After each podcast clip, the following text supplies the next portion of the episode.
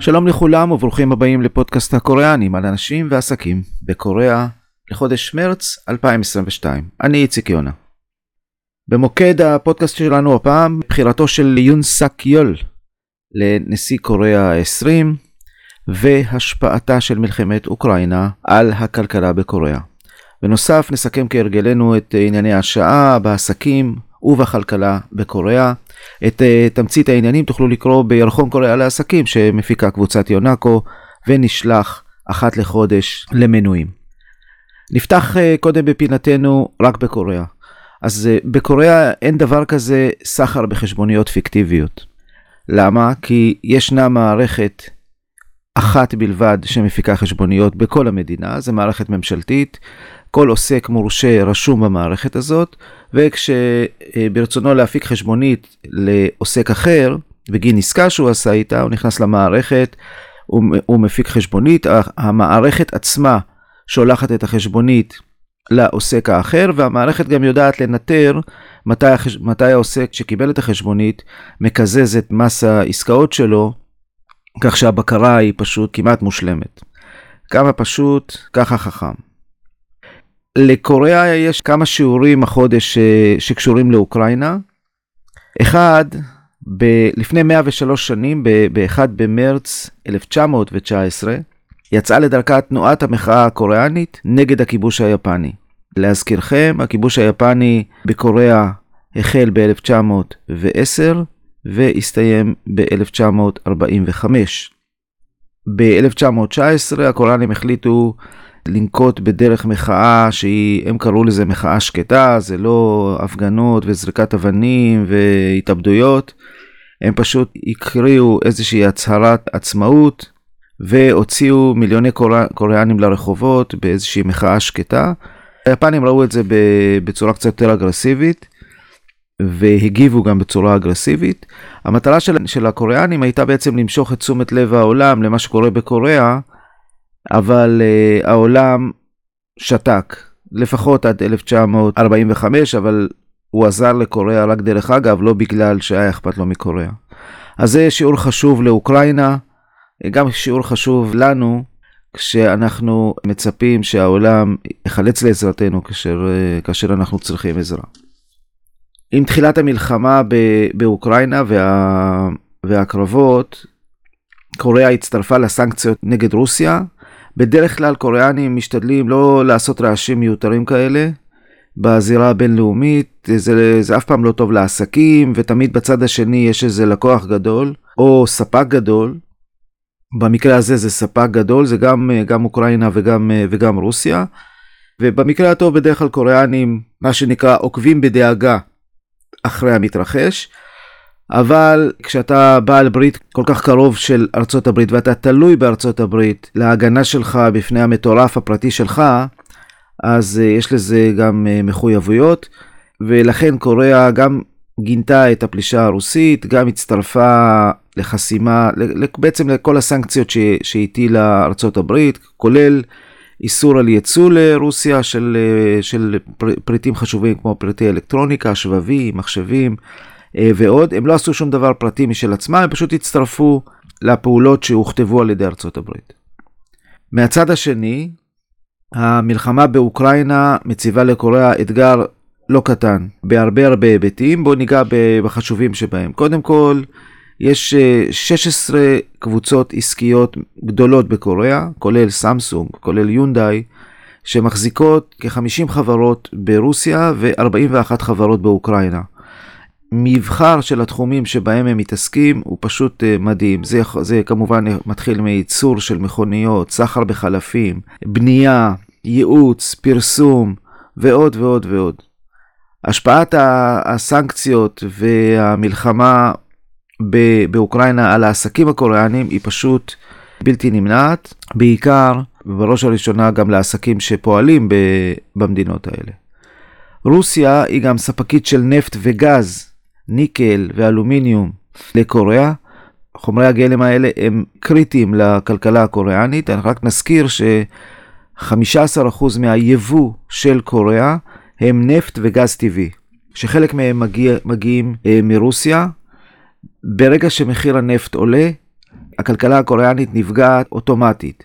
יש הערכות שכאשר הנפט יגיע ל$100, כשאנחנו מקליטים את הפודקאסט במחצית מרץ, הנפט כבר ב$100.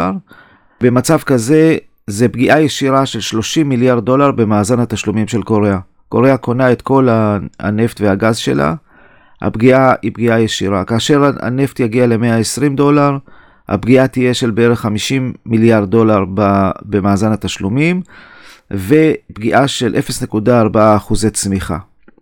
זה בצד של רוסיה. בצד של אוקראינה, אוקראינה היא ספקית חיטה וגזים נדירים לתעשיית השבבים. תעשיית השבבים זה המנוע הכי חזק של הכלכלה הקוריאנית בשנים האחרונות. בשנים מסוימות ייצוא שבבים מקוריאה היה כמעט 25% מסך הייצוא הקוריאני. אז כך שזה לא הכי טוב, וגם מבחינת עיתוי, המשבר באירופה לא בא לקוריאה בזמן הכי טוב. כבר בסוף 2021, ההתייקרות של סחורות הגלובלית שהייתה, כבר התחילה לתת את אותותיה על מחירי היבוא של קוריאה, ואפילו בינואר התחיל להירשם גירעון מסחרי של $5 מיליארד. גירעון מסחרי בקוריאה זה דבר שלא רואים אותו בדרך כלל. השנה מתחילה לא הכי טוב, והיא כנראה ממשיכה גם לא בצד החיובי. אז בעצם עליית דלקים ועלייה של חומרי גלם, של מחירי חומרי גלם, בעצם תתדלק את האינפלציה בקוריאה, את המחירים לצרכן, היא תפגע בצמיחה של הכלכלה, היא תשפיע גם למחירי הייצוא, כי ברגע שאתה קונה דלקים או חומרי גלם בהרבה יותר יקר, או שחסר לך חומרי גלם, אז גם הייצוא שלך נפגע, וכמובן המאזן המסחרי. קוריאה היא מאוד מאוד רגישה לעתודות המתח שלה. אם אתם זוכרים את המשבר ב-1997, משבר המטבעות, מאז הקוריאנים מסתכלים כל הזמן גם על מאזן התשלומים וגם על יתרות המתח. זה בהחלט לא סיטואציה שהם אוהבים להיות בה. בצד הפנימי יש קוריאה מתמודדת עם הוצאה ממשלתית חריגה לפיצוי כל נפגעי הקורונה, וזה גם משפיע על הגירעון הממשלתי, שצפוי השנה להגיע לגירעון של בערך $70 מיליארד. גם גירעון ממשלתי זה לא משהו שהקוריאנים מכירים. אנחנו חיים אצלנו רק בדיון על גובה הגירעון. עד 2019 קוריאה לא ראתה דבר כזה שנקרא גירעון ממשלתי. השילוב הזה של גירעון במאזן המסחרי וגירעון ממשלתי, קוריאנים קוראים לזה גירעון כפול. יש להם איזה שהם סרטים שהם ראו כאלה במלחמת העולם השנייה, או אחרי מלחמת העולם השנייה בארצות הברית, והם חושבים שגירעון כפול כזה זה איזושהי הכנה לקטסטרופה, וכולם עוקבים בדאגה אחרי שני המדדים האלה. כמובן שבמקביל, הקורונה והאומיקרון לוקחים חלק אחר מתשומת הלב הציבורית. הם בעצם נמצאים איפה שאנחנו היינו לפני חודש וחצי, עם כמות יומית של מאומתים מטורפת, שהגיעה במחצית מרץ ל-385,000 מאומתים ביום. קוריאנים הם כמובן מאוד ממושמעים, כולם הולכים לבדיקות, כולם עומדים בתור לבדיקות, כך שהמספר הזה יחסית אמין, וזה אחד המספרים הגבוהים בעולם של הידבקות יומית. רשויות הבריאות מתרכזות כמובן בטיפול באוכלוסייה בסיכון, בחולים קשים, אפילו התחילו להשתמש בבדיקות אנטיגן, ובמקביל הם רואים מה קורה בעולם, והתחילו לאשר מספר הקלות, כמו למשל אין צורך להציג תו ירוק, אין צורך להיכנס לבידוד לאחר כל מגע עם מאומת, וכו' וכו'. עדיין יש מגבלות על התכנסויות פרטיות, שמוגבלות ל6 אנשים, אבל בסך הכל נראה שהם לא בפאניקה, הם מודאגים אבל הם לא בפאניקה. במקביל הם התחילו להקל קצת על התנאים לכניסה של זרים, בעיקר מבחינתנו כישראלים עדיין מדובר בכניסה של אנשי עסקים בלבד, אבל חלק מהמגבלות שהוטלו על כניסה של זרים מתחילות להיות מוסרות. באפריל אנחנו נראה קצת יותר, לפחות לפי התוכנית, קצת יותר הקלות בעניין הזה, אבל בעיקר הקלות מהסוג של פחות אדמיניסטרציה, אבל לא יותר אנשים שיורשו להיכנס. נעבור לפרק בקצרה. יש בקוריאה שתי גורילות טכנולוגיה ששולטות במחצית משוק הטלוויזיות העולמי. זה סמסונג עם 30% מהשוק ו-LG עם 19%. אז ביחד הן מהוות כמעט 50% מהשוק העולמי. רחוק אחריהם נמצאת סוני עם 9.5%. צריך לזכור שהשוק הזה מתחלק לשתיים. יש את שוק הטלוויזיות שעליו דיברנו כרגע, שזה בעצם ה-TV sets, ויש את שוק המסכים לטלוויזיות, שנקרא Flat Panel Display Market, שוק המסכים השטוחים. גם בשוק המסכים השטוחים, סמסונג ו-LG הם מובילות את השוק בעוצמה יחסית לעולם, ואני חושב שגם שם יש להם לפחות מחצית מהשוק. קוריאנים מאוד אוהבים שיהיה להם כל מיני מדדים שהם עוקבים אחריהם, ותמיד כל דבר עובר רייטינג, וכשהם חיפשו איזשהו מדד על מנת לבדוק את התקדמות הסטארט-אפ ניישן שלהם, הם גילו שאם הם יתחילו לספור את כמות היוניקורנים שיש בקוריאה, זה ייתן להם מדד אמין לחוזקה של כלכלת ההייטק שלהם. אז בסוף 2021 הם מנו 18 יוניקורנים, כמובן שזה חלק גדול מזה מגיע מהבועה שיש בשוק הכספים. במהלך 2021 נוספו 6 יוניקורנים, יש להם מדד, לפיו הם מופיעים במקום העשירי בעולם במספר חדי הקרן, כמובן ארצות הברית, סין. הם לא שמו אותן, אנחנו בישראל נמצאים עם לפחות, תלוי באיזה מדד, אבל לפחות עם 70 חדי קרן, אבל משום מה הם לא שמו אותנו במדד שלהם, כנראה שזה לא מתאים להם. הם בכל מקרה מדרגים את עצמם במקום העשירי בעולם. אני לא יודעת כמה המדד הזה חשוב, אבל בקוריאה המדדים זה דבר חשוב. מה עושה בעלים כל יכול של קונגלומרט קוריאני, קבוצת SK, כשהוא רואה שאחד מקבוצות הדגל שלו, קבוצת התקשורת SK Telecom, לא מתקדמת מספיק ביישום של החדירה שלה לתחום הבינה המלאכותית? אז יכול להיות שהוא הזכיר ודיבר וציין ואמר, אבל בסוף הוא פשוט אמר, אני נכנס לתפקיד היושב ראש של SK Telecom, ואני אדאג שאתם פשוט תעמדו בציפיות שלי. וככה לחברה יש שני יושבי ראש, היושב ראש הקיים, והיושב ראש של כל קבוצת SK, צ'ט וון, שהפך להיות יושב ראש בפועל, והוא ידאג לזה כבר שהחברה תיישר קו עם הציפיות שלו ועם לוחות הזמנים שלו, באשר ליישום של תוכנית הבינה המלאכותית והכניסה לתחום. מי שלא שם לב, יש אחד הדברים הכי אטרקטיביים בקוריאה, לפחות אצל הילדים שלנו, זה להקות הפופ הקוריאניות, שהכי מוצלחת שבהם זה להקת הבנים BTS.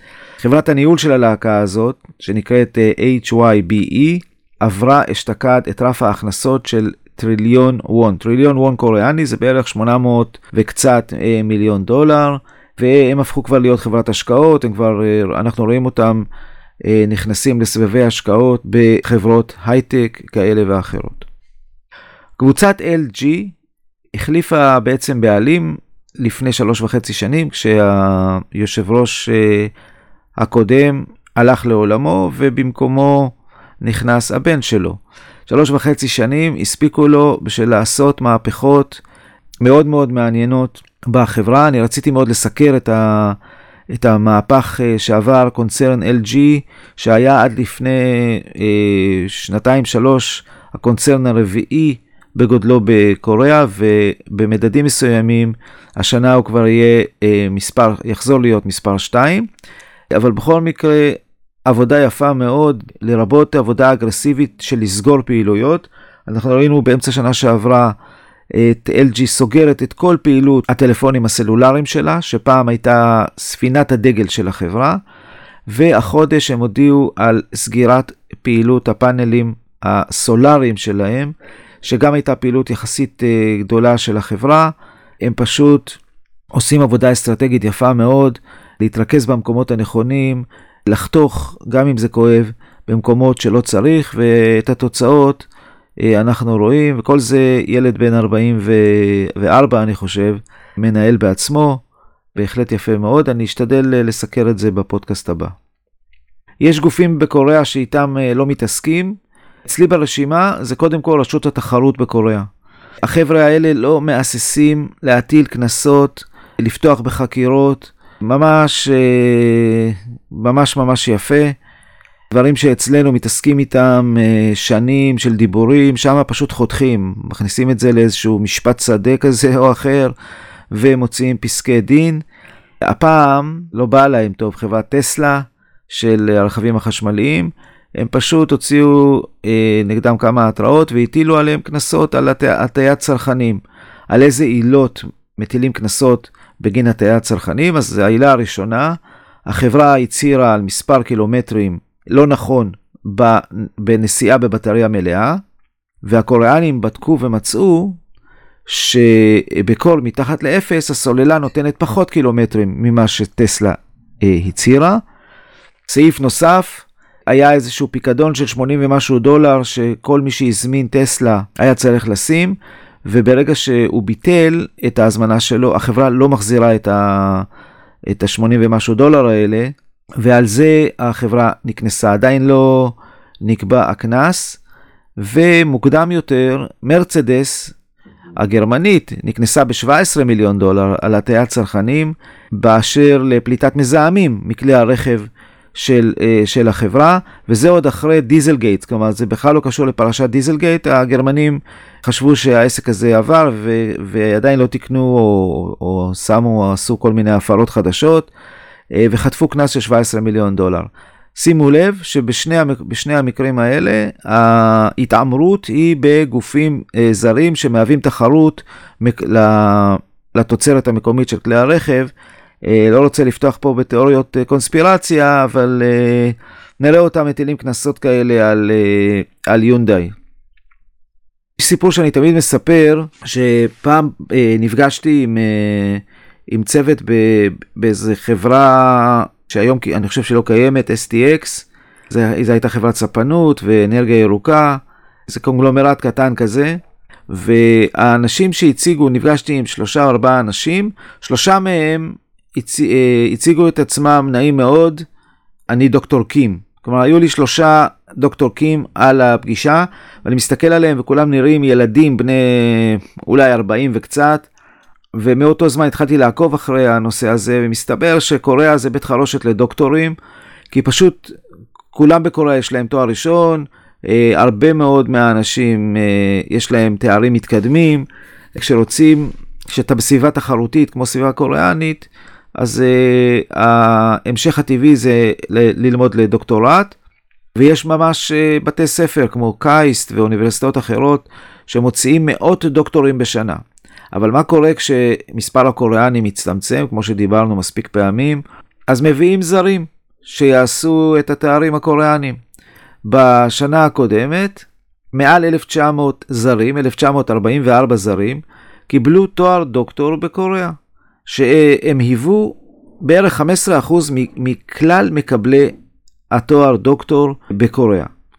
אז זה הפך להיות בעצם איזשהו ענף ייצוא. מי זה האנשים האלה? 80% מהם אסיאתיים, כמובן שרובם סינים, רבע מהם למדו הנדסה, רבע בערך למדו חינוך גופני ואומנות, ורובם בערך 60% חזרו הביתה עם התואר הנחשף. מעניין מתי ישראלים יגלו את הפרצה הזאת, אולי יקבלו תואר במקום באוניברסיטת מולדובה, יקבלו מאיזו אוניברסיטה קוריאנית, בואו נראה. מה שמייחד את הקוריאנים שזה לא אנשים שמתייאשים, כלומר אם הם מחליטים לעשות משהו, הם הופכים עולמות עד שהם משיגים את המטרות שלהם, ואנחנו ראינו את זה גם ציבורית בהמון המון פרויקטים. הפעם הקוריאנים ניסו לעשות ניסוי לשיגור רקטה לחלל שתציב חללית במסלול סביב כדור הארץ. שנה שעברה באוקטובר הניסוי הראשון בוצע ונכשל. אז כעת הם כבר נתנו תקציב ועובדים על ניסוי שני לפרויקט הזה.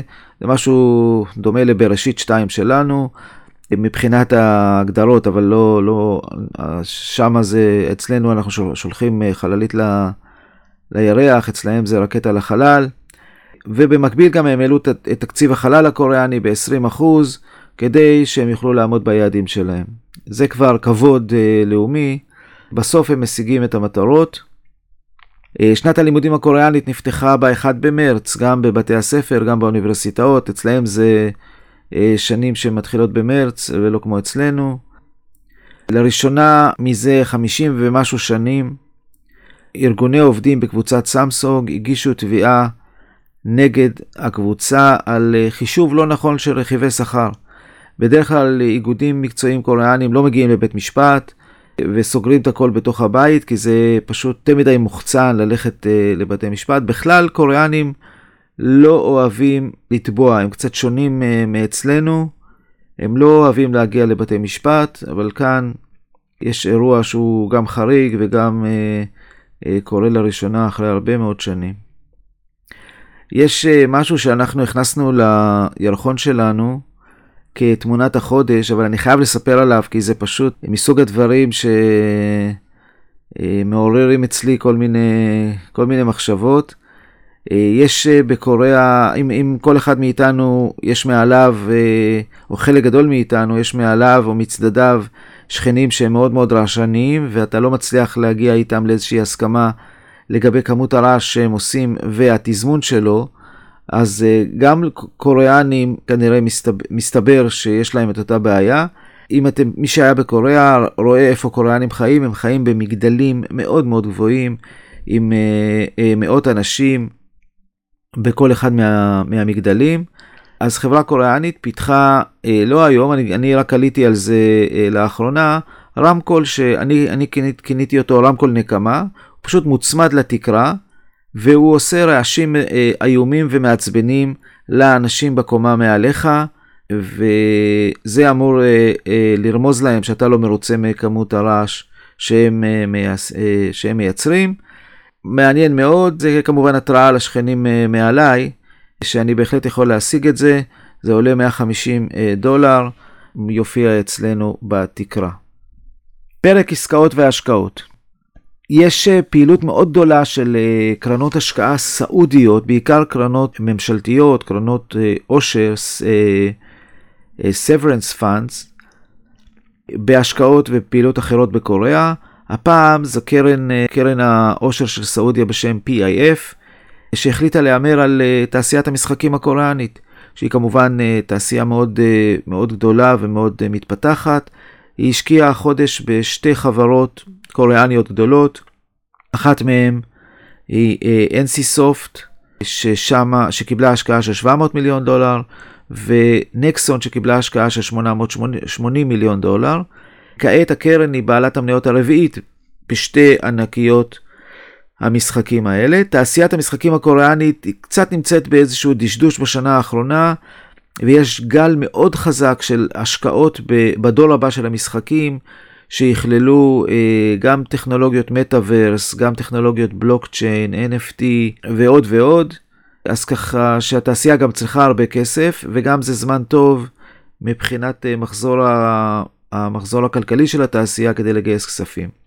עוד בתעשיית המשחקים, החודש הלך לעולמו ג'יי קים, שהוא המייסד של קבוצת נקסון, שדיברנו עליה כרגע, מיליארדר קוריאני לא קטן. הוא הלך לעולמו בהוואי, אחרי שהוא התמודד עם דיכאון קשה. קוריאנים לא אומרים כי זה בושה, אבל בין השורות אנחנו יכולים להבין שהוא נכנס לסטטיסטיקת המתאבדים הקוריאנית. אז כסף זה לא הכל בחיים, כמו שכולנו אומרים כל הזמן. קבוצת דוסן, שהיא פעם הייתה אחת מהקונגלומרטים הבולטים והאקטיביים בקוריאה, נחלצה תוך שנתיים בלבד ממשבר פיננסי מאוד גדול, ונכנסה בעצם לתוכנית חילוץ שהוביל הבנק הממשלתי KDB. דיברנו על הבנק הזה, זה בנק ממשלתי שלוקח על עצמו את החילוץ של חברות גדולות שנקלעו לקשיים, והמטרה היא לא לאבד מקומות עבודה ולא להכניס את הכלכלה לסטרס. אז גם יש שם הרבה כסף וגם יש שם אנשים שזה התפקיד שלהם. תוך שנתיים הם עשו תוכנית חילוץ והוציאו את החברה. בעצם החברה עמדה בכל התנאים, הייתה צריכה לגייס סדר גודל של $3 מיליארד, הם מכרו חברות, עשו לארגון, וכעת הם עומדים על הרגליים. החברה נכנסה לקשיים בגלל שבקוריאה החליטו להפסיק, בעקבות אסון פוקושימה, החליטו להפסיק את ההשקעה בתחנות כוח גרעיניות, וטוסן הייתה ספק גדול מאוד של תחנות כוח גרעיניות, וזה הכניס אותה למשבר פיננסי.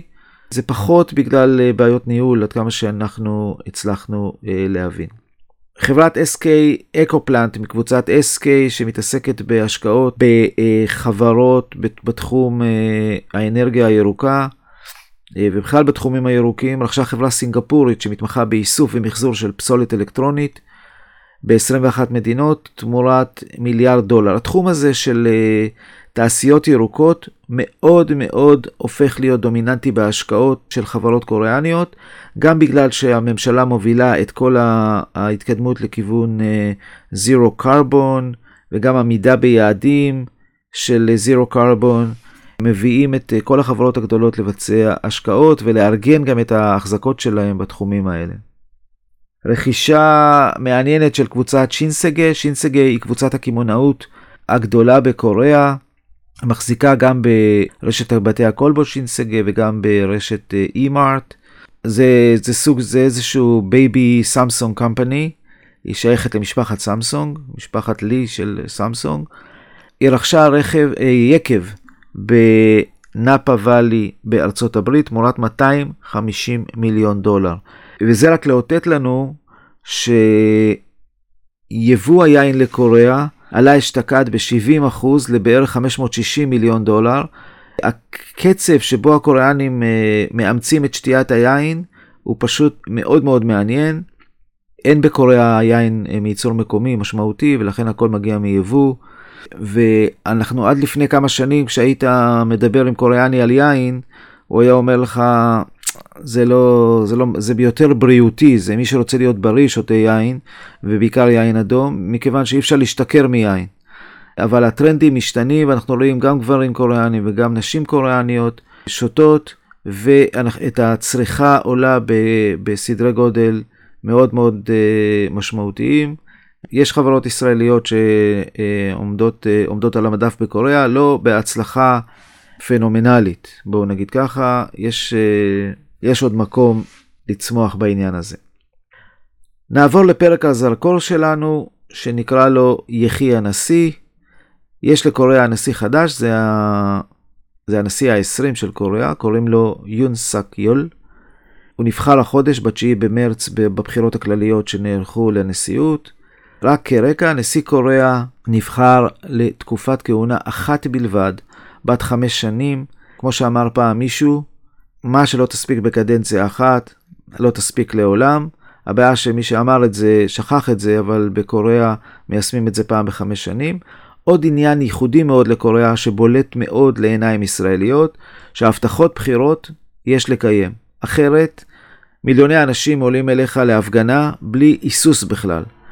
אני לא אשכח שהנסיעה פארק שהודחה ב-2017 עמדה מול כל העם אחרי הבחירות, תקופה אחרי הבחירות, להתנצל שהיא לא הצליחה להגדיל את הפנסיות הממלכתיות בדיוק לכמות שהיא הבטיחה, לסכומים שהיא הבטיחה, אלא איזה $100 פחות או משהו כזה. אני הייתי בשוק שאצלנו ראש ממשלה צריך להתנצל אם הוא קיים את הבטחות הבחירות שלו, ושטיבלתי על זה עם הקוריאנים שהיו איתי באותו זמן, הם עוד כעסו שהיא לא בדיוק אמרה סליחה. כלומר, בקוריאני צריך להתנצל, צריך to say sorry. והם אומרים, זה ממש לא בסדר, she didn't say sorry, היא לא אמרה את המילה הזאת. אז תרבות אחרת, עולמות אחרים לגמרי. דבר אחד, כל נשיאי קוריאה הספיקו לעשות, בוודאות, כולם הצליחו להסתבך בחקירות שחיתות לאחר הפרישה שלהם. כל האחרון, כמובן, הנשיאה פארק ב-2017 הודחה מהנשיאות על פרשות שחיתות. זה שהגיע אחריה רק עכשיו יוצא, אז אני מאחל לו בהצלחה, אבל כל אלה שהיו לפניה זכו לראות את משרדי התובע הכללי מבפנים. וכשאמרתי לקוריאנים, אבל מה קורה עם הנשיא הראשון שלכם, זה ש... היה נבחר מיד אחרי מלחמת העולם, הוא גם אצלו הייתה שחיתות, אז הם אומרים כן, גם הוא לא היה בסדר, כי הוא ברח לארצות הברית בעקבות המלחמה. אז בקיצור, לכל אחד יש תיק, צריך צריך הרבה מזל כדי להיות נשיא קוריאה ולא להסתבך בחקירות. סך הכל 5 שנים, ואפשר להספיק הרבה דברים, גם לטוב וגם לרע. אז בואו נדבר רגע על יון סק יול, שבוא נקרא לו מיסטר יון מעטה. הוא בן 62, הוא חסר כל ניסיון פוליטי, ולמעשה הוא שירת במשך 27 שנים במשרדי התביעה הכללית של קוריאה, והוא היה התובע הכללי של קוריאה בשנים האחרונות עד 2021. הוא זה שבעצם טבע את הנסיעה פארק והביא להדחתה. בעניין הזה אני צריך להוריד לו את הכובע. תסתכלו על זה קצת רגע מלמעלה, וזה בעצם כמו שמנדלבליט יהיה ראש ממשלה עוד 10 חודשים, 12 חודשים אחרי שהוא פרש מתפקידו כתובע הכללי. ומה שמעניין שהבחור גם טבע את הנסיעה, גם גרם להדחה שלה, וגם 5 שנים אחרי זה נכנס לנעליה. אז מאוד מאוד מאוד מעניין תהפוכות ההיסטוריה בעניין הזה. והוא גם חבר למפלגת האופוזיציה הראשית, שהיא בעצם הייתה במקור מפלגתה של הנשיאה פארק, מפלגה שנקראת People Power Party, PPP, שבעצם היא משהו כמו מפלגת הימין של קוריאה. תכף נראה מה המשמעות של מפלגת ימין. היו צריכים למנות 99% מהקולות כדי להכריז על הזוכה בבחירות האלה. יון קיבל 48.56%, רק 0.73% יותר מהמתחרה שלו מהמפלגה הדמוקרטית, שהיא הייתה המפלגה השלטת, לי ג'יי מיונג. הוא בעצם הנשיא הרביעי שמביא להחלפת השלטון בקוריאה. הנשיא הנוכחי מון ג'אין יפרוש במאי ויעביר את השלטון. הוא שייך למפלגה הדמוקרטית, שהיא סוג של מפלגת שמאל. השלטון החדש יהיה כנראה יותר קרוב לארצות הברית, פחות יחפש את קרבתה של סין, פחות יחפש דרכים להתקרב לצפון קוריאה ולהפשיר את היחסים עם צפון קוריאה. גם היחסים עם יפן צפויים להתחמם, שכן יפן היא בעצם בת ברית של ארצות הברית, ולכן הקוריאנים תהיה להם נטייה, המפלגה הימנית הזאת, PPP, תהיה לה נטייה להתקרב ליפן, למרות שעדיין הביקורת על יפן והדרישה מיפן להתנצל על פשעי המלחמה והכל, זה משהו ב-DNA, זה לא ישתנה. אבל בדברים האחרים בהחלט אפשר לראות קצת הפשרה ביחסים המתוחים בכל מקרה עם יפן בשנים האחרונות. בתחום הכלכלי, אז צפוי פחות דגש על סוציאליזם ועל איכות החיים של הפרט, מה שהנשיא מון מאוד מאוד שם עליו דגש, הנשיא היוצא, כמו למשל לדאוג למשכורות מינימום שעלו כל הזמן במהלך הכהונה שלו, לפנסיה, לאיזון בין בית לעבודה, המון המון דברים שהנשיא מון מאוד דגל בהם, פשוט הולכים לרדת מהאג'נדה, והאג'נדה תתהפך לכיוון של יותר צמיחה, יותר לחץ על הפרפורמנס של הפרפורמנס המקרו-כלכלי, יותר להביא יותר צמיחה, אנחנו נגדיל את ההוגה, ואז כשההוגה תגדל נחלק את ההוגה לאנשים, שזו גישה אחרת לגמרי מהגישה הנוכחית של השלטון ב5 שנים האחרונות. עד אז פשוט שיעבדו יותר. בקוריאנית אומרים, זה גישה שהיא יותר פרו-תאגידית ופחות לטובת, למשל, האיגודים המקצועיים. היחס לישראל עקרונית צפוי להשתפר פוליטית, כיוון שאנחנו חלק מהחבר'ה של ארצות הברית. גם הדגש על צמיחה, יותר על הדלה של הכלכלה, יביא כמובן ליותר השקעות, יותר עסקאות טכנולוגיה עם ישראל. יש מצב שמצבנו ישתפר, למרות שלא היו אינדיקציות לזה. זה לא דבר שמדברים עליו בקמפיינים של בחירות כאלה. מערכת הבחירות התמקדה בעיקר בלכלוכים והשמצות, כנראה למדו מאיפשהו.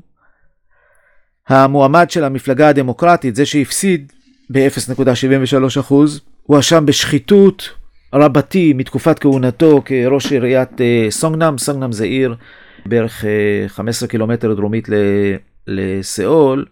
יש איזושהי פרשה של חברה קטנה שקיבלה מהעירייה פרויקט פיתוח נדלן מטורף, ומחברה עם השקעה של כמה אלפי דולרים או כמה מאות אלפי דולרים, עשתה אקזיט ענק של מיליארדים, כמה אנשים כבר נכנסו לכלא על הפרשה הזאת, ויש כמובן המפלגה שתקפה את המפלגה הדמוקרטית, טענה שהמועמד מיסטר לי קשור גם כן לסקנדל הזה. דרך אגב, סקנדל זה מילה מאוד פופולרית בקוריאה, כל אחד מדביקים לו איזה סקנדל ורצים עם זה קדימה. קמפיין אחר, וכנראה שהקמפיין הזה הצליח, כי בסופו של דבר רואים את הנשיא החדש נבחר על הקמפיין הזה, שהיה בעצם הלב של תהליך הבחירות. קמפיין אחר שלדעתי יצא משליטה לגמרי, הייתה קמפיין לסגירת המשרד לשוויון מגדרי. מפלגת ה-People Power Party טענה שצריך לסגור מיידית את המשרד הזה, כיוון שהוא פישל בטיפול במתלוננות על תקיפה מינית, כמו למשל המתלוננות על ראש עיריית סאול המנוח שהתאבד בעקבות התלונות, ושהמשרד הזה היה צריך להיות יותר לטובת אנשים, ולתת להם יותר בקאפ, כי הם הרגישו זנוחות וכו' וכו'. זה איזושהי המצאה שהם התחילו איתה בקמפיין, וזה יידרדר למגה מלחמה על הנושא הזה של השוויון המגדרי. ואז הם באו למסקנה ואמרו, אנחנו לא צריכים את המשרד הזה, אנחנו נסגור אותו ברגע שננצח, כי אנשים הם שוויוניות גם ככה, והם לא צריכות משרד מיוחד.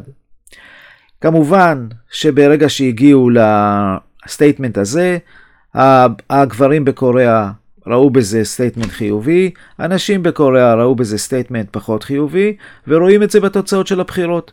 בגילאים הנמוכים, בגילאים שבין 20 ל-30, כמעט 60% מהאנשים הצעירות הצביעו למפלגת השמאל, למפלגה השלטת, ו-60% בערך מהגברים הצעירים הצביעו למפלגתו של יון, שרצתה לסגור את המשרד. אז קמפיין שיצא משליטה, לא לזה הם הגיעו. בכל מקרה הולך להיות מעניין, בחודש ב10 למאי נכנס לתפקידו הנשיא החדש, נאחל לו בהצלחה, ונאחל בהצלחה לכל נציגנו בעולם, שתפקידם ליצור קשר ולבנות את ההקשבה של הנשיא הזה ליחסים שלו עם מדינת ישראל. עד כאן להפעם, תודה רבה על ההקשבה. אתם מוזמנים להוסיף את הפודקאסט שלנו, הקוריאנים, לאפליקציית הפודקאסטים שלכם. תוכלו גם להירשם לירחון קוריאה לעסקים באתר של קבוצת יונאקו, ולקבל את הירחון ואת הפודקאסט אחת לחודש לתיבת המייל שלכם. המייל שלי זה iy@yonako.com. אני זמין עבורכם לכל מה שמסובך וקשור בקוריאה. תודה רבה לדן קריבולוטי, יועץ בכיר ביונאקו במשרד בתל אביב, על התמיכה ועל העריכה והביצוע הטכני. תודה רבה לצוות שלנו בסיאול, ואנחנו מאחלים להם הרבה בריאות, כי כבר יש לנו 2 מאומתים במסגרת גל האומיקרון הנוכחי, ומקווים שזה יעבור מהר. אז הרבה בריאות לכולם. אני הייתי איציק יונה, וזה היה הפודקאסט הקוריאנים לחודש מרץ 2022.